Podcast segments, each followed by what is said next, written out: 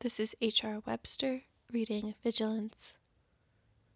The hottest summer on record, I couldn't open the windows. A stranger had sent flowers to my house with a note that read, Say thank you.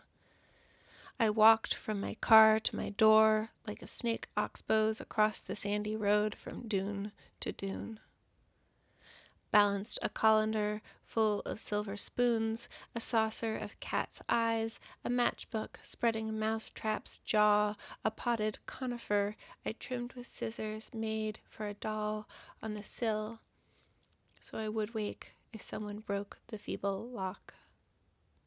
I've always been a deep sleeper, though.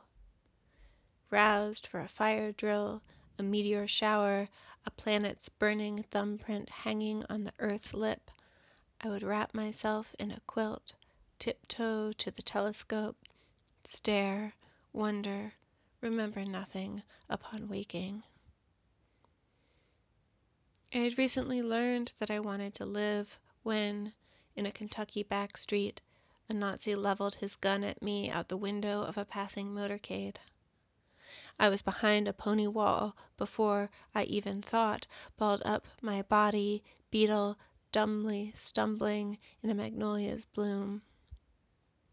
Another protester stood in the road and shouted, What are you gonna do? Shoot me? O animal of me, O lungfish, O roach, O pigeon, my body not the horse I rode in on, but the horse that I am. It was a surprise. I had always been a blue shred of meat hung between molars, the flashing microwave clock after an outage, a condom ripped and caught in innards, the shattered screen of a burner phone. I did not know what to do with this new desire to stay on Earth. The stranger's messages had become more urgent. Smile, beautiful, You'd be a lot prettier. Smile, you bitch. Smile or else. It wasn't so simple when I couldn't see the gun.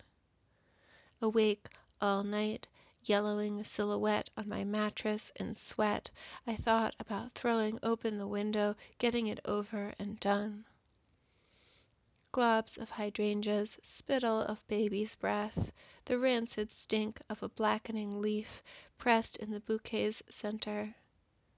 I bent to sniff them, retching over the sink until I was spent.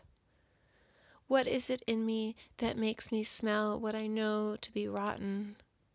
Desire forms a fist inside me.